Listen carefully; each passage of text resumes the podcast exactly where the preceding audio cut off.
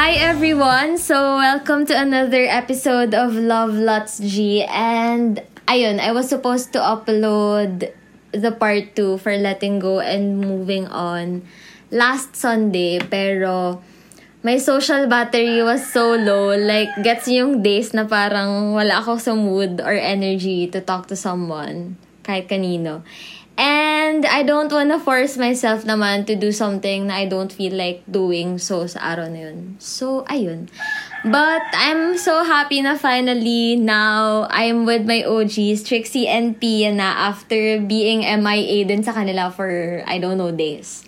So, without further ado, ayun, pakilala na kayo. Trix, Pia, goes on. Sino magsa-start? Trix, ikaw na. Pakilala um, ka. Hi, I'm Trixie. So, yeah, I've been friends with Gia for almost five years, I guess.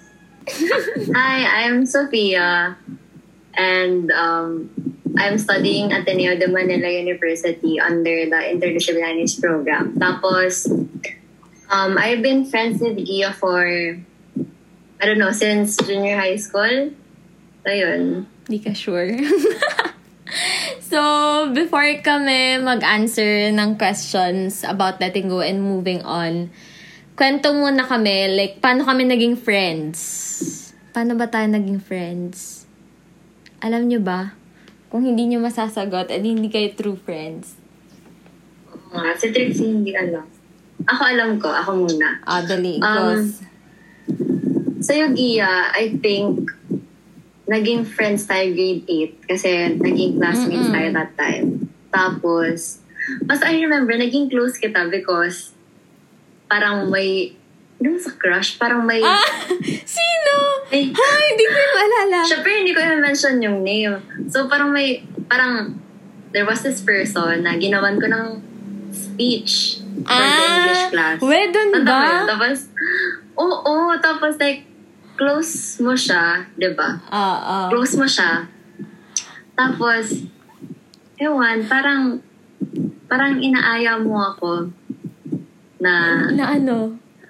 hindi ko alam, parang, Ha, dun ba talaga? Ako hindi ko rin maalala kay Oo, Pia, Ano actually. bang alam mo? Ayun kasi ang alam ko, parang naging close tayo kasi, for example, inaalok mo ako na eh, pag lunch tayo, mag-isimba tayo, which is Wow! weird. But, alam mo yun? Tapos, Prayerist. parang doon tayo naging nag-bond. Tapos after nun, pag Yeah. um, recess, tayo na magkasama, Oo. and all. Tapos, dun na rin nagsimula yung like group of friends natin. Oo, yeah, yeah. DFF. Tapos like, lima ata tayo nun eh. Si Trix naman, feeling ko, ano, naging close ko siya. Di ko alam kung alam niya na ito yung reason paano kami nag, I mean, kung paano kami naging close. Retreat ata or Yeah, class sure. night. Naalala mo yon Retreat ata yun. Ay, recollection. Basta overnight siya sa Ateneo. Tapos, ano, magkatabi kami nun. Or like kami yung magkasama sa sharing. Naalala mo ba, Trix? Tapos, parang hindi naman kami nun super close. Pero nag-open up siya sa akin. Like, about sa sarili niya and sa family niya. Tapos after nun, wala lang, na, nag-bond na kami, naging friends kami. Tapos, since friends na kami, matik, naging friends na rin ni Pia since friend, naging friend na rin Yes. siya ni Pia since friend, common friend, ano, tama ba? Basta Yeah, yun, yeah, naging yeah. friend sila. Kasi friend ko, si Trix. Tapos, di ko na alam paano sila naging close. Naging closer, naging closer ako kay Tia nung grade 9 kasi iba yung section mo. Oo, like ako din Ako nahiwalay sa kanila. Pero, Yeah. paano ba tayo naging super, like, super duper close? Wala naman, di ba? Like, every lunchtime. Oo, every lunch talaga. Tapos nagma-match din kasi Tayo tayo. magkakasama lagi eh. Mm-mm. Up with TFF. Pero parang pag bibili ng food, tayo tatlo yung sabayin mag-order or something. Pero, like, hindi naman tayo super pareho sa isa't, I mean, tayong tatlo, super iba nung mga personality natin. Tapos, Yeah. Ayun. Pero nagka-compliment naman tayo and yun yung importante. So, ayun. Answer na tayo ng question. So, for the first one, um, do you find it awkward to be friends or makipag-usap sa friends ng ex mo? So, ako, for me personally, hindi. I mean, oo, medyo awkward siya since parang dahil nga dun, dahil nga dun sa ex mo, technically, like, naging friend mo yung taong yon Pero ako kasi, parang ako yung tipo ng tao na labas ka sa kung ano man nang yung nangyari sa amin nung taong yon nung ex ko, if meron man.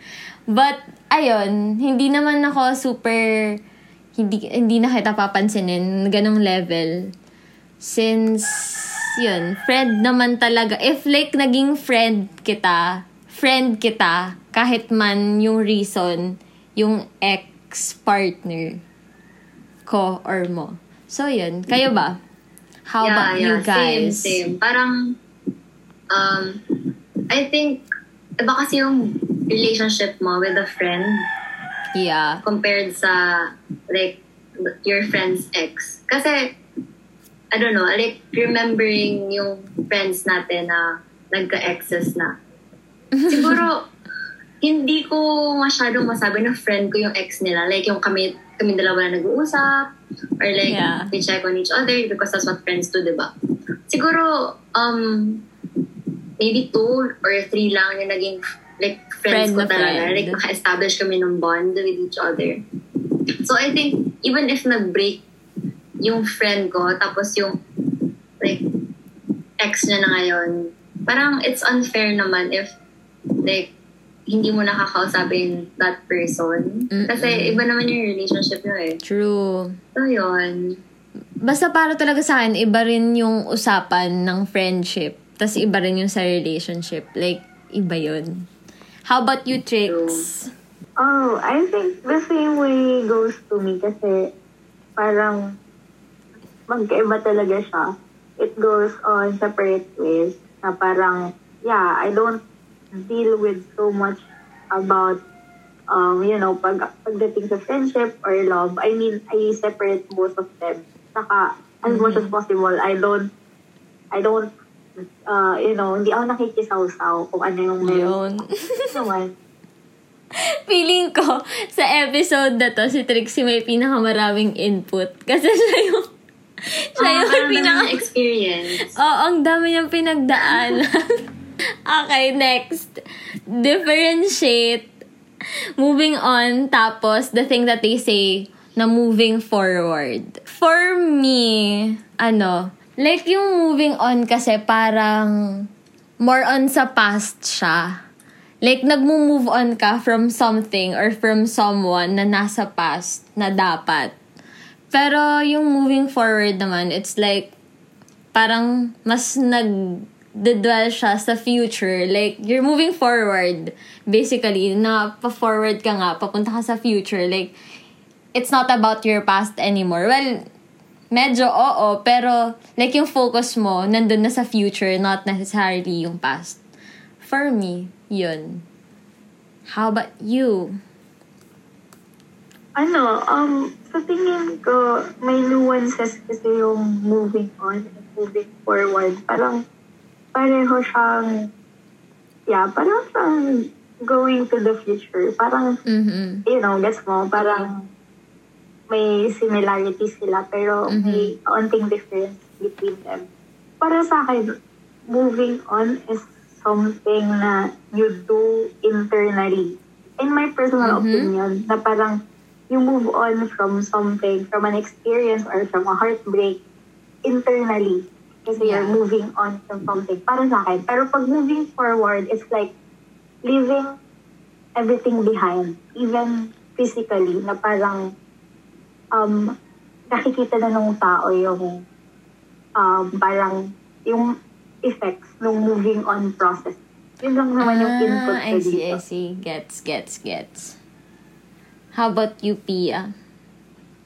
Ah, yeah, actually, same din. Parang, I don't wanna be a rehash din sa kung sinabi niyo. Pero, I kind of agree kasi para sa akin, moving on is more of like dealing with what you have now.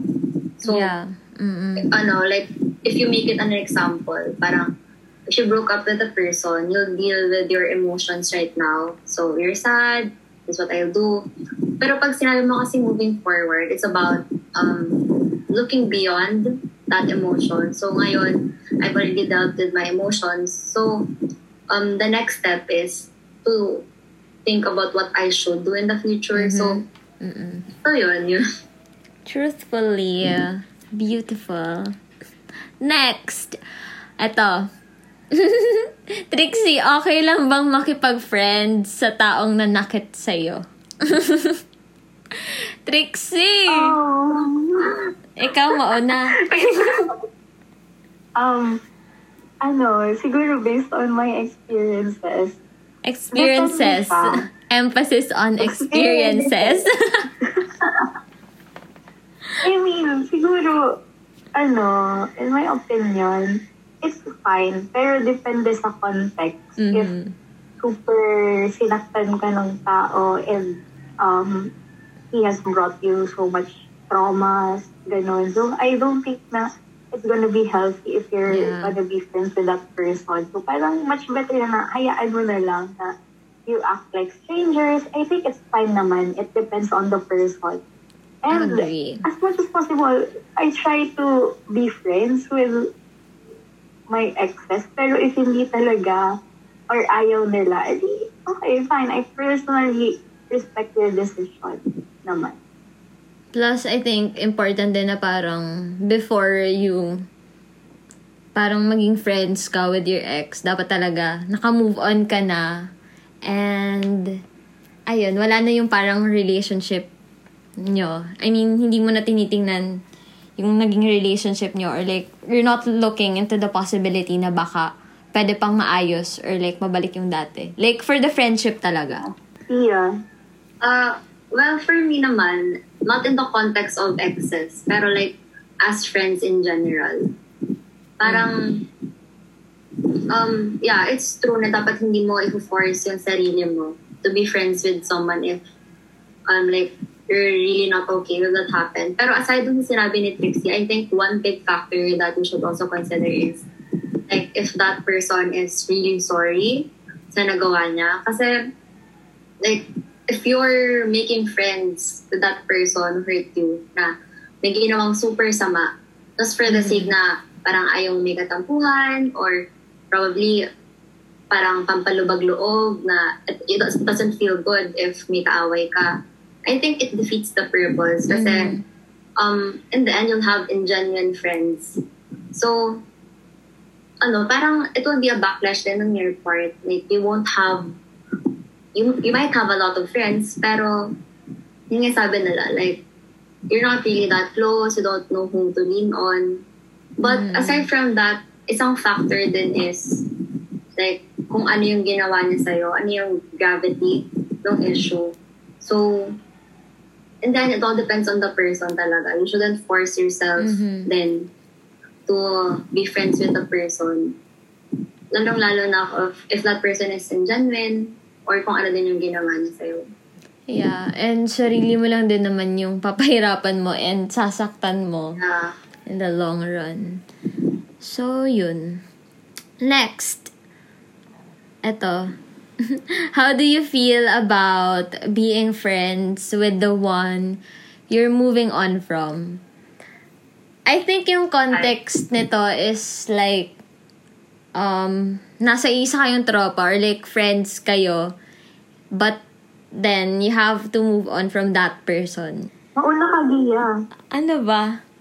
Grabe, I'm out of words. Ano, kasi, how do you feel about being friends? Ako, ayokong maging clown ngayon. Pero, yun. Sobrang hirap nun. Since, parang, you're one step ahead na. Like, nakaka-move on ka na. And then since like you're gonna, I mean, inevitable naman na hindi kayo mag-interact with each other since like you're friends nga or like nasa isa kayong circle. Then, yun, since may, makakausap mo siya or something, parang babalik ka na naman sa dati. You're back to square one. And sobrang hirap talagang mag-move on. Pero kasi, syempre, you can't do anything about it naman na since like friends nga, nasa isang circle naman kayo. Like, ang, para naman kasi saan, parang ang selfish naman if you're gonna give up yung tropa nyo or like yung group of friends nyo for your, I mean, para, para lang sa thought na mag-move on ka. Pero, for me, it's okay if like you're gonna take a break na parang layo ka muna sa kanila, sa friend mo na yon, sa ex mo na yon, sa taong minumove, sa taong you're moving on from. Then, if okay ka na, then maybe you can I mean, talk to them na ulit or something. Pero I don't know talaga actually kasi hindi ko alam. Kasi yung experience. Like, Mas alam ko lang mahirap. Tia, what's, ano, what's your opinion about it? Hmm. I think, I mean, hindi ko pa naman kaya siya na-experience, pero, like, the person I'm with right now kasi is part of my group of friends. Naon. So, yeah, minsan, na-imagine ko din siya. Pero, Aya. I think, ano, um, mahirap kasi siya talaga kasi, um, it's your expense at the cost of, like, your group kasi magiging Mhm. awkward syempre. Tapos, um, most likely, mahahati yung group na yun. So, for Yeah. example, may nag-break up, so yung iba papanig dun sa isa, yung isa papanig dun isa.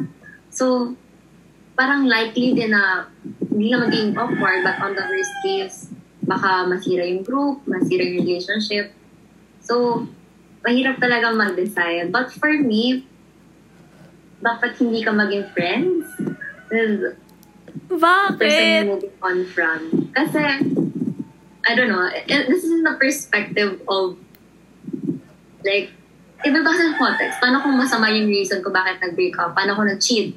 I don't think Mhm. a group of friends would Yeah, not parang, understand kung bakit hindi mo kinakausap yung tao. Because it's a valid reason. And I don't think any group of friends would tolerate that. Mhm. But, um, pag hindi ka, pag nakipag-friends ka kasi sa person you're moving on from, pag sa'yo mo kasing friends, you have that bond. Mhm. Diba? So, pwede naman na nasa isang group kayo, pero you're not that close. Maybe you're not just talking. Pero, pag sa'yo mong friends, syempre, you Dapat. laugh and they laugh. Yeah. Tatawa ka sa mga sinasabi niya. So, you'll reply sa mga sinasabi. Pero in the end, deep inside, hindi ka naman, hindi mo naman na-separate yung sarili mo dun sa tao na yun. Diba? Mhm. Kasi you'll always be attached to that person's identity. Na imbes na you're finding your own self after the breakup, you'll always find yourself looking back to that person. Kasi Mhm. lagi siyang present. Kaya nga Yeah. sinasabi nila, di ba, mas na-attract ka sa person na Nandyan. like, mas malapit sa'yo. Oo. diba? Yeah, mas nandyan. Kasi, you'll get fond to that person again. So, for example, para siya yung a usual example na nag-break kayo. Tapos, during the time na nag-break up kayo, chat pa rin kayo ng chat. So, in the end, magkakabalikan lang naman ulit kayo kasi the attachment is still there. Hindi mo naman, parang hindi ka naman nakapag, hindi mo na improve yung sarili mo, hindi mo na-realize na what is life without that person, or na- na-miss ko ba tong tao na to after that break. So, yun, parang nakukulangan ka ng realization. Although yun nga, it will be at the expense of the friends. Mhm. But I think, kung iisipin mo yung sarili mo, that's what I will do. So, yun. Plus, ano rin, sobrang hindi mo rin may iwasan na since friends nga kayo nung someone na you're moving on from, parang nakakaisip ka ng mga what ifs mo, what could have been, you know. And it's Yeah, hard. yeah. I think dapat kung like at the best case, ang pwede mo na lang magawa kung nasa isang group of friends kayo is to be civil, yung mag-aaway kayo in front of the friends. Siguro, courtesy na lang na kung nasa isang group of friends kayo, be polite, Mhm. naging civil ka na lang, wag ka nang, wag mo nang dalhin yung away sa group. Oo. True. So, ano, parang, ano siya, parang you pick your ex as an acquaintance, gano'n. Yeah. Ano, personally, I mean, um, this is a different context kasi yung diniscuss niya is like about being in the same circle of friends with your ex. Um, Mhm. in my opinion, like, this is a different context, ha? So, yung sa akin kasi, um, I tried being friends with an ex. And kasi para sa akin, okay lang naman how we ended. It's like a mutual understanding na, oh, it's not really meant to be kasi puros away, puros misunderstanding, and we don't really get to, you know, to enjoy the relationship itself. So, akala ko, when we ended things, it's fine to be friends with with him, even though I'm still moving on. And we're both still moving on. And then I realized kung paano niya dinistance yung sarili niya sa akin. And parang, What do you even mean? though I tried to, I, I Parang- mean, even though I tried being friends with him, parang siya mismo Siya yung may ayaw. ah. Nasi-sense ko na lumalayo talaga siya. And maybe, that's his own way of moving on. Na parang hindi sa kanya ayos na friends kami even after our relationship. So, doon ko na-gets na nakadepende talaga siya sa tao. Kasi even though I like to be friends with him, kung ayaw niya, ayaw. kasi hindi siya comfortable with it, so I have to respect that. Na parang, okay, sige, I'll just accept na uh, magiging civil lang tayo sa isa't isa and we acknowledge na we're exes pero we're not, you know, friends, friends, gets? Na parang Yeah. ganun lang. So Pero- yun, dun ko siya natutunan na it depends talaga. And we can't really blame the other person naman if he or she doesn't feel like being friends with you after what happened sa inyong dalawa. Pero like, what if naman you're moving on from someone na hindi niya alam na, gets niyo ba? Na parang, what if hindi alam nung tao. Like, gusto ko mo lang mag-move on because you like that person, pero that person doesn't know na you like him or her. Gets nyo ba? Paano naman kung gano'n? Yes. Tapos nasa iisa kayong group of friends.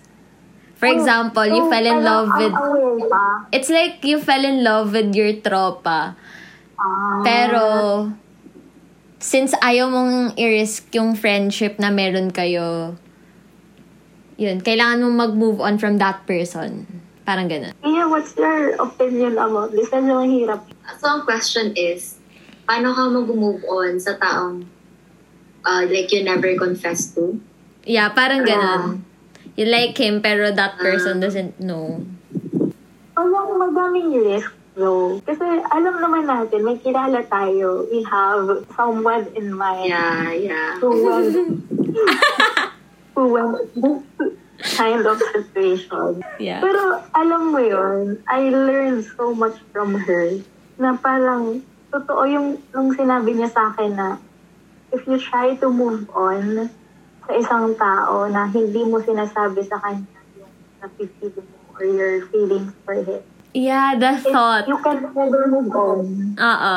Actually, I agree. Na parang syempre, hindi mo naman maiiwasan na parang the thought na parang what if sinabi ko pala, what if ganito, ganyan. So like, Yes. Di na lang kami mag-mention ng name. Hindi na kami mag-talk. so, ano pa ba? Na-answer na ba natin lahat? Ay, hindi Hindi pa. pa. Last question. Do you ever just get desensitized whenever you're whenever you've lived through so much heartaches? feeling ko it's more on like feeling empty or feeling ano feeling mo na um you cannot Love Love. another person. Love. Yeah, yeah. um I think yung heartaches na tinutukoy niya dito more it's not just ano hindi lang siya yung romantic love feeling ko all the heartaches including those heartaches coming from um family problems, ganun. I think this includes everything. Like heartaches in na general. niya, lahat yun, lahat. Everything that gives you heartaches. So, mahirap siyang tanong, honestly. Parang, I don't know. I mean, I haven't experienced it pa. Parang, they say na, parang, ano kasi siya.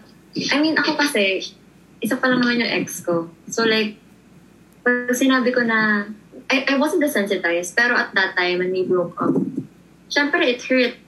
Pero it also made me question if, um, like, may gana ka ba akong mag-invest sa other person? Kasi I spent too much time with that person, tapos ended up having nothing in the end. So, yun nga, medyo nasa surprise din ako sa mga tao na, I mean, surprise in a good way, like, how they do it. Like, yung mga tao went through so many breakups, pero they still have, like, motivation, I guess, na Mm-mm. maka-find pa ng other people who they love. So, um, like, meron pa silang hope na there's still someone for them. So, um, to answer the question, if it's possible to be desensitized, I think it is. Kasi it depends on the person naman. Ngayon sabi ni Trix, it depends on the background of the person. Maybe there's a deeper meaning Mm-mm. pero at the same time, ewan, medyo hopeless romantic kasi ako. I think that the sensitivity will be gone. Kasi, syempre, you'll bond with that person again. You'll find that that person's likes will be your likes. So, eventually, you grew with that person. So, yung the sensitivity mo won't be like that anymore. At least, that hole in your heart will make up for that person na you're trying to grow with. So, yun. I think, hindi mo siya mak- hindi mo siya makokontrol eh, na parang um, oh I feel empty right now I don't think I'll ever love again pero once you're in that moment na you, you meet a person you bond with that person you grow to like that person I think time will always make a way na um, kayo talaga yung para sa isa't isa. Pero that's just me being an hopeless romantic. Pero I think it's realistically speaking din, din naman. Kasi Mm-mm. I don't know, it happens then with other like Ah, ano, siguro, I, I agree with Pia because, ano, somehow, medyo hopeless romantic din ako, pero not that extreme, you know. parang, parang, ano, siguro, I agree na parang, sabi ni Pia, it's a good thing na, um, it's a good thing for those people who keep on searching for the person na they would spend their lifetime with. So, pero in my case, or yeah, in my opinion, na para sa akin, yung question na to, super, ano siya, super deep siya. Kasi, um, parang you have to question yourself yung parang capability mo to sustain a relationship or to give love to the other person despite so much heartaches. Like heartaches from different things, from different people na cost you pain, cost you traumas, everything. So despite being in a stable and good relationship, if you have all those heartaches, meron talagang time na you would feel insensitive because you've gone through so much. Guess mo yun? Kasi may mga instances na um, we would question our capability. Yung parang, we would question the future. Gets nyo yun? Na parang, um, hindi mo alam if um, that kind of relationship um, would be good for uh, for a time. Kasi parang yung heartaches talaga na, tinutukoy dito is like really, you know, really General. far from those, ano, from those romantic heartaches. It's like more than that. So parang naiisip ko na if it's really those heartaches, yung heartaches na yun, yung tinutukoy ng nagtanong, I think, ano, yes, it's really possible na mawalan ka ng kana or you Mhm. you would be you would be insensitive towards loving or in the idea of love.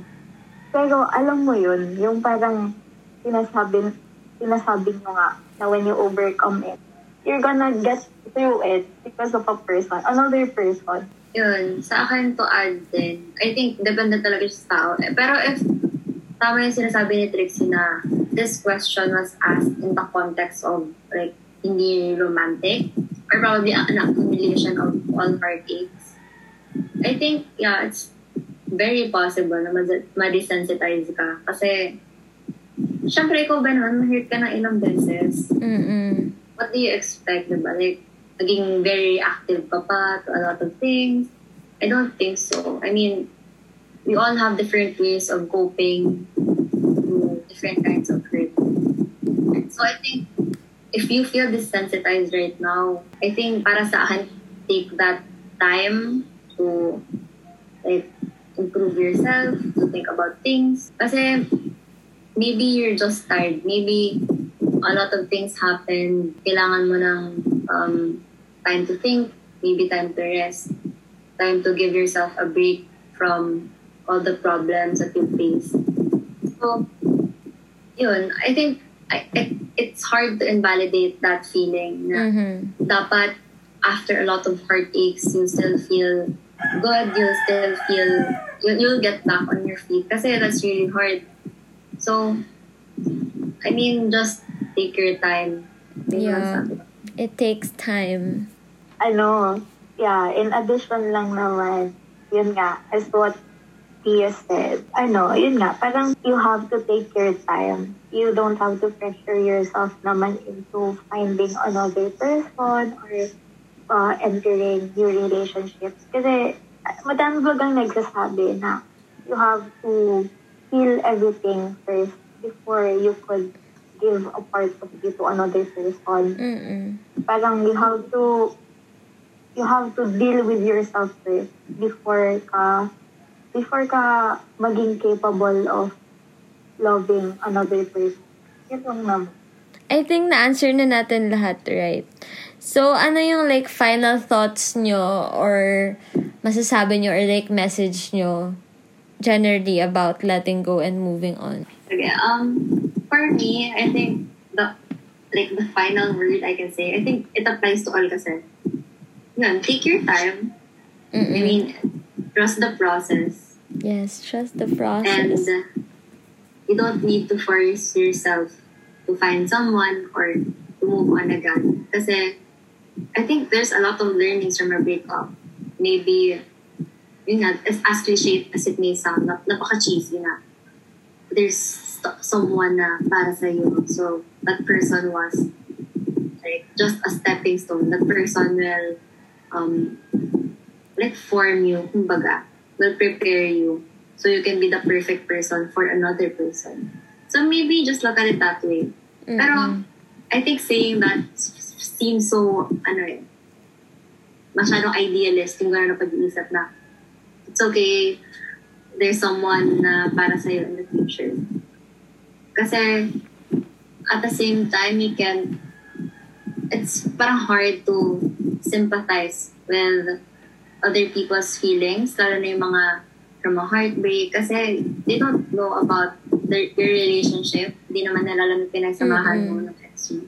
So, yun, I guess just take your time and try to improve yourself. It's hard to move on talaga. Lalo na if you've been with that person for a long time, Yeah. kasama mo siya always. Just give yourself a break and try to enjoy the little things you experience every day. Maybe you'll find joy in that. And who knows, maybe in the, in the near future, you'll find other people, you'll meet other people. Tapos doon mo naman mahanap yung happiness mo. And I think it's very important din na hindi ka mawala ng drive to invest in other persons din. Kasi, I don't know, you'll learn from each other. And relationships talaga, it's always a hard work, di ba? Like, Mm-mm. hindi naman, I don't, I don't think the relationships work because inadhana kayo para sa isa't isa, but because you both invested a lot of things and with each other. So, yun, it's just try to, trying to prioritize yourself whenever you're at the lowest po- point of your life. How about you, Trix? Um, siguro, final words lang din. And ayoko lang, mag-add lang ako to what Tia said. It's really important to take your time. Kasi one lesson I've learned so far is that you don't have to use other people when you're moving on. Kasi you would Mm. End up hurting people in the process and yourself as well. Yeah. You're gonna get confused and, you know, mamimess up mo yung current state mo, yung current disposition mo. So, never ever try to use someone else just to move on. And, ayun, sabi nga ni Pia, just take your time. If you have to take your time alone, watch uh, watch Netflix, listen to music, um, forget social media, take on, take a break, ganon. You have to do all of it para lang sa sarili mo. But, ayun, you have to always remember na um, um, it's just you in the end. It's just you and yourself despite everything. So, you have to really take care of yourself. Um, ako naman, um, with the first part and second part, sobrang dami ko ring na-realize while sharing my thoughts din. Since mas naintindihan ko rin yung ibang side and ibang situation. Since hindi naman siya lahat naranasan ko and all. And ang masasabi ko lang talaga is, it's something that happened in the past. And wala tayong magagawa doon. We can't do anything about it. We can't change it. But, ayun. Feeling ko kasi, let's just think of it na lang na it happened to you. And para din yun sa'yo. And it's it's something that parang pag dumating na yung point na you were able to find true happiness, you were able to find yourself after that heartbreak, after that heartache, parang it's all gonna be worth it. And you wouldn't be the person that you are right now if it weren't because of the things that you experienced in the past. And also, to my friends din, parang lagi kong sinasabi sa kanila that hindi mo naman ma-force yung tao if like they don't want you na or they, they don't want to have a relationship with you na. And you can't force someone then to love you the way that you're loving them. And sometimes talaga, may mga bagay na nangyayari but they're just not meant to stay. Also, I think masasabi ko din is that like don't put your happiness on hold for someone who isn't holding on to you na. Yeah. Um, I think to add lang, kasi it also happens in a lot of breakups na, um, for example, nag-break kayo, tapos yung isa, hindi pa ready mag-move on, gusto pang Mhm. makipagbalikan. Kasi that happens a lot. eh. Like, I know a lot of people na nag-break tapos magbabalikan after. Don't force yourself na pagbalikan sa tao, eh, lalo na kung ayaw. Kasi, I think, even if may kiriting pa siyang feeling sa'yo, probably bumalik siya. Pero at the same time, you'll compromise a lot of things. Maybe you'll get back together, pero still have a lot of questions in mind. Maybe you'll get back together, pero there are still doubts. Or Mm. maybe hindi mo na masyadong binavalue yung worth mo. Like, gets ba? Like, you're going back with that person might also mean that you have to compromise what you should deserve in the first place. Mm-mm. Maybe you don't deserve to be hurt. Kung bakit kayo nag-break up, maybe you don't deserve that reason. So parang, I mean, just know your worth, girl. Like, don't put yourself too down. And, like, don't chase a man. Let them Yeah. chase you. Char. Oh. Go tricks. Tricks. Um, I just wanna add lang, kasi feeling ko ako po yung pinapatamaan. Pero, Ay, hindi. Hindi, natamaan ka lang. Kasi sige, sabihin natin na natamaan ako. Pero ayun, sabi niya nga, feeling ko ako talaga yung sinabi. Kasi sinabi niya. Ay, hindi talaga promise. Hindi, basta sinabi niya lang sa akin na if makikipagbalikan ka, you just really have to keep in your mind your worth and then, sana hindi niya narinig yung manok. Tapos, um, sana, at parang sinasabi niya sa akin na um, the other side or the other person should compromise Yeah. with whatever he did. So, ayun. And I just wanna add lang na if a person really wants you, makikita niyo siya even though Yeah. um, even though you're in the process of letting go or moving on. Kasi, alam niyo yun, even though may mga nagawa siyang mali, even though may mga mistakes, and alam naman natin na we're not perfect, so we have our share of mistakes as well. And marirealize nyo na if it's really worth it to go back kapag naki, pag nasifeel nyo yung eagerness nila and Yeah. yung gusto, yung gusto talaga nila na bumalik ka sa buhay nila and they're willing to change for you. So yun lang naman. Just wanna add. Yeah, yeah. Pero I, I think then na if you decide to come back with that person, yun nga, you should make sure Yeah. na hindi niya na uulitin yung ginawa niya yun. I Oh. mean, it's hard to regain, regain trust, di ba? Pero if you know your worth talaga, you should make sure like you have to communicate with that person. Kasi yun Yeah, nga, communication is the relationship, key. Yeah, yeah. Relationship is like hard work talaga. So if you really love that person, I mean, I can, even if there are a lot of problems, kung gusto mo talaga yung tao, you'll forgot, you'll, you'll overlook that problems.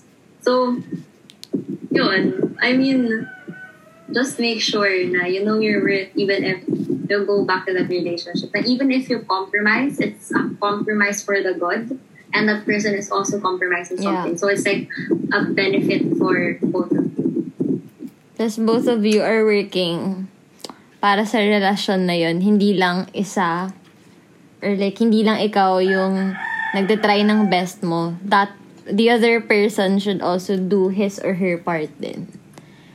So feeling ko yung podcast na to para lang talaga siya kay Trix. So yung topic topic topic si siya.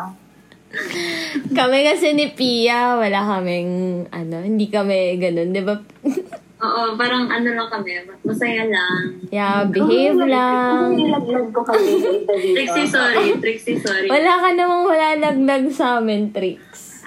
Kahit anong gawin na, mo. final na. Final na? Final answer. O, anong mababash Alam mo sa na. amin? Wait lang, alam ko na. Bonus part. Oh. Bonus part po sa podcast na to. We would ask each other questions. Ah, sige. Na hindi natin... Na, isang- ano? Okay, go, go. Na ano? Okay, so ako mauuna. Yung question Grabe, parang galit na galit sa Parang, parang mababawi Ganyan siya. natin kanina. Share ko lang, sa aming tatlo, si Trixie yung lagi kong nakakaaway. Kasi ganyan siya. Ah, sila yung lagi nag-aaway, Diyos ko. Tapos si Pia wala siyang ginagawa para ayusin. Tahimik lang Kasi siya. syempre, ayaw, ayaw kong madamay sa pag-aaway. Kasi, you know, I am neutral. Napakasama. oh, ghost tricks. Tanong ko for Gia. I'll go first ha. Ang tanong ko kay Gia. Kinaabahan. Um, ano yung, ano yung? um, um, do you mind waiting for a Ah, person grabe who's not naman yun. yet ready to commit? Wow. And for how long? Oh my God. Yes, for Gra- how long? Grabe yun. Feeling ko kasi ako, ano, ay, ako kasi, ano ko, serial monogamist. Like, simp ako. Oh, na tricks. Feeling ko kasi yun lang yung gusto mong marinig.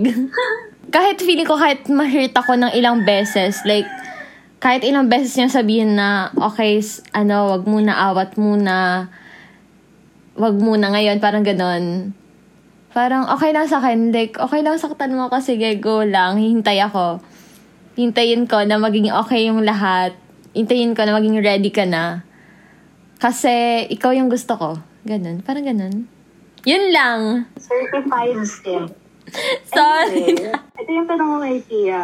So, is it fine to go through a lot of heartaches kahit nasa loob ka ng isang relationship? Would you mind staying despite everything? Despite a lot of heartaches, parang ganun.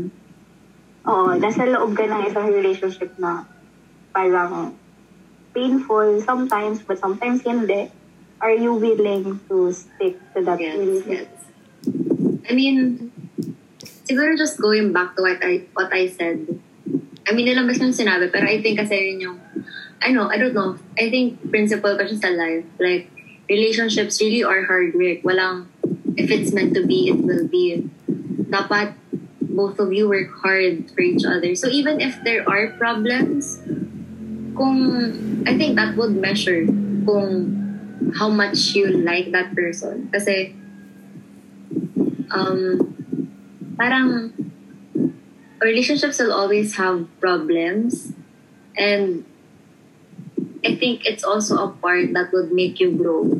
Pero if those problems would already be very toxic na hindi mo na siya na-settle, I think hindi na siya worth it na stayan. Pero if kaya mo pa siya, if tingin mo madadaan pa sa proper communication, I think kung gusto mo talaga yung tao, you would stay in that relationship. Especially if, um, like, yung problems na yun So- would make you stronger. Parang ganon.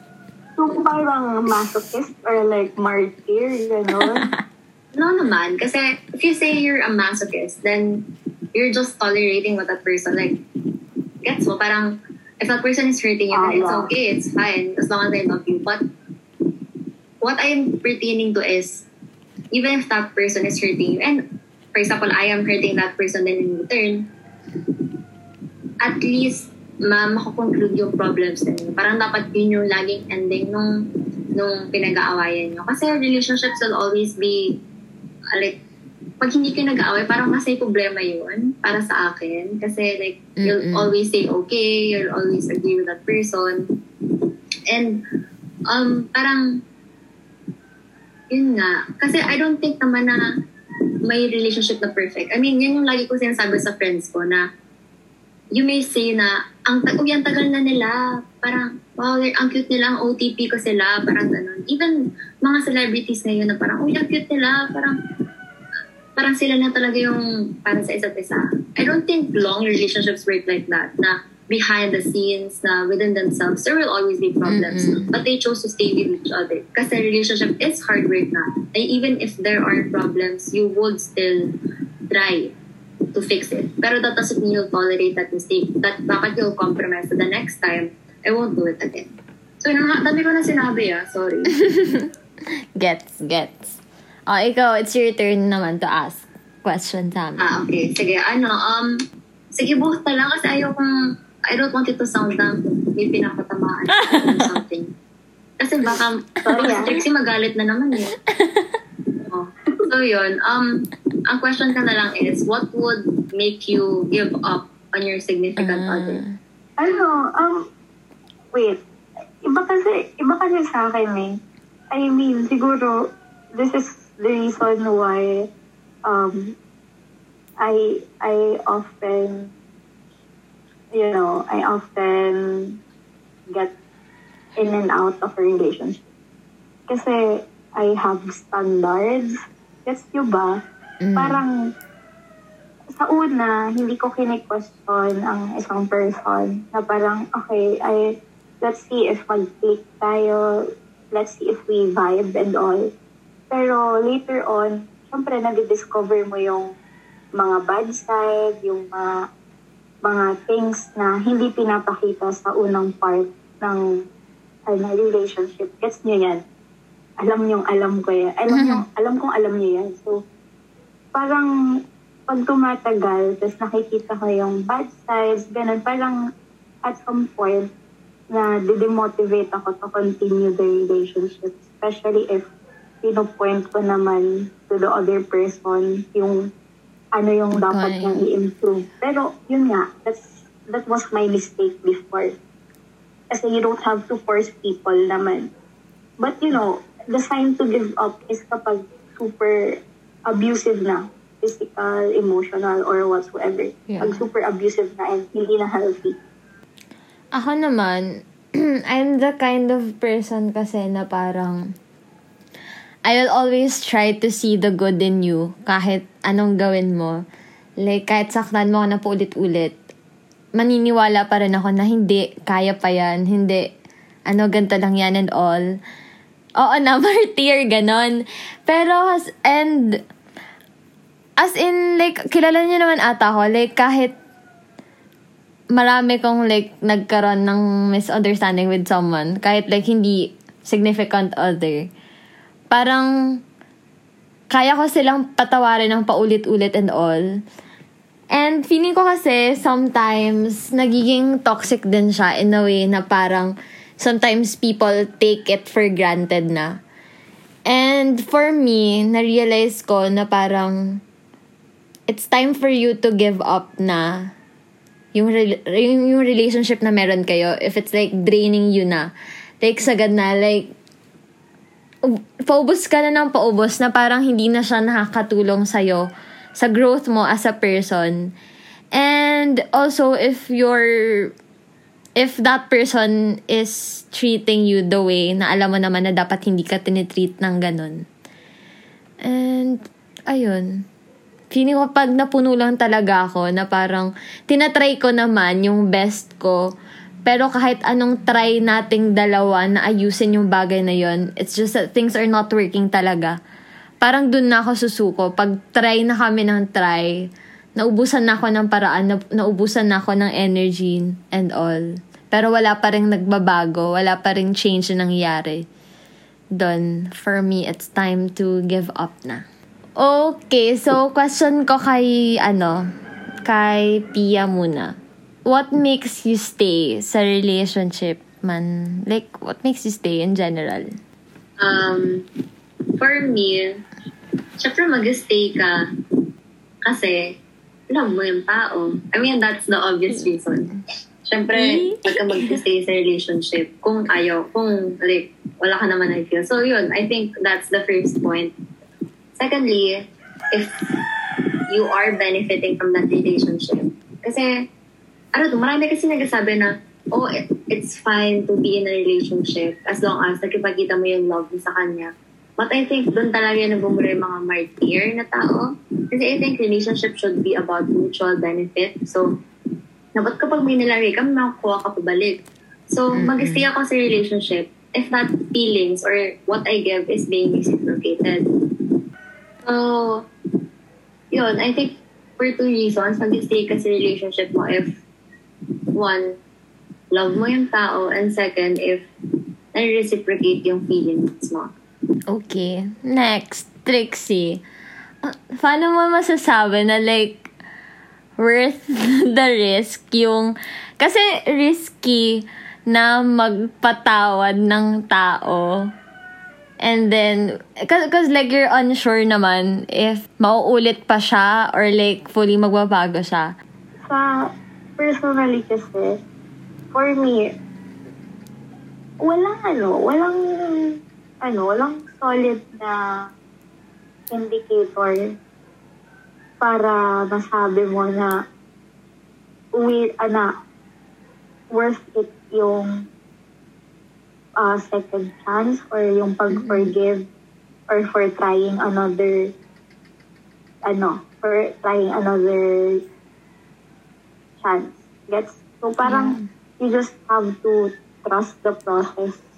Pero ayun nga, yun yung sinasabi ko na um, you would really feel if genuine yung tao sa'yo and if yung binigay mong chance dun sa tao is worth it kapag nafe-feel mo naman na kahit papan kahit kaunti merong changes kasi it starts there. Yun lang naman. So that's it for today's episode and for the part two of letting go and moving on. I hope that you guys liked it. And ayun, I wasn't able to do the outro with them kanina because we were all so sleepy and we had like a little catching up muna. Then, ayun, I would like to thank my OGs, Trixie and Pia for spending their time with me and for sharing their thoughts about the questions that were asked about letting go and moving on. And I just want to let you guys know that I really appreciate it. Plus, wala lang, I love you more than I love ramen. You guys know that. And yes, I just want to remind everyone that this is our safe space. So don't hesitate to send in your suggestions, questions, or messages via PM and DM. So take care and stay safe. Love lots, G.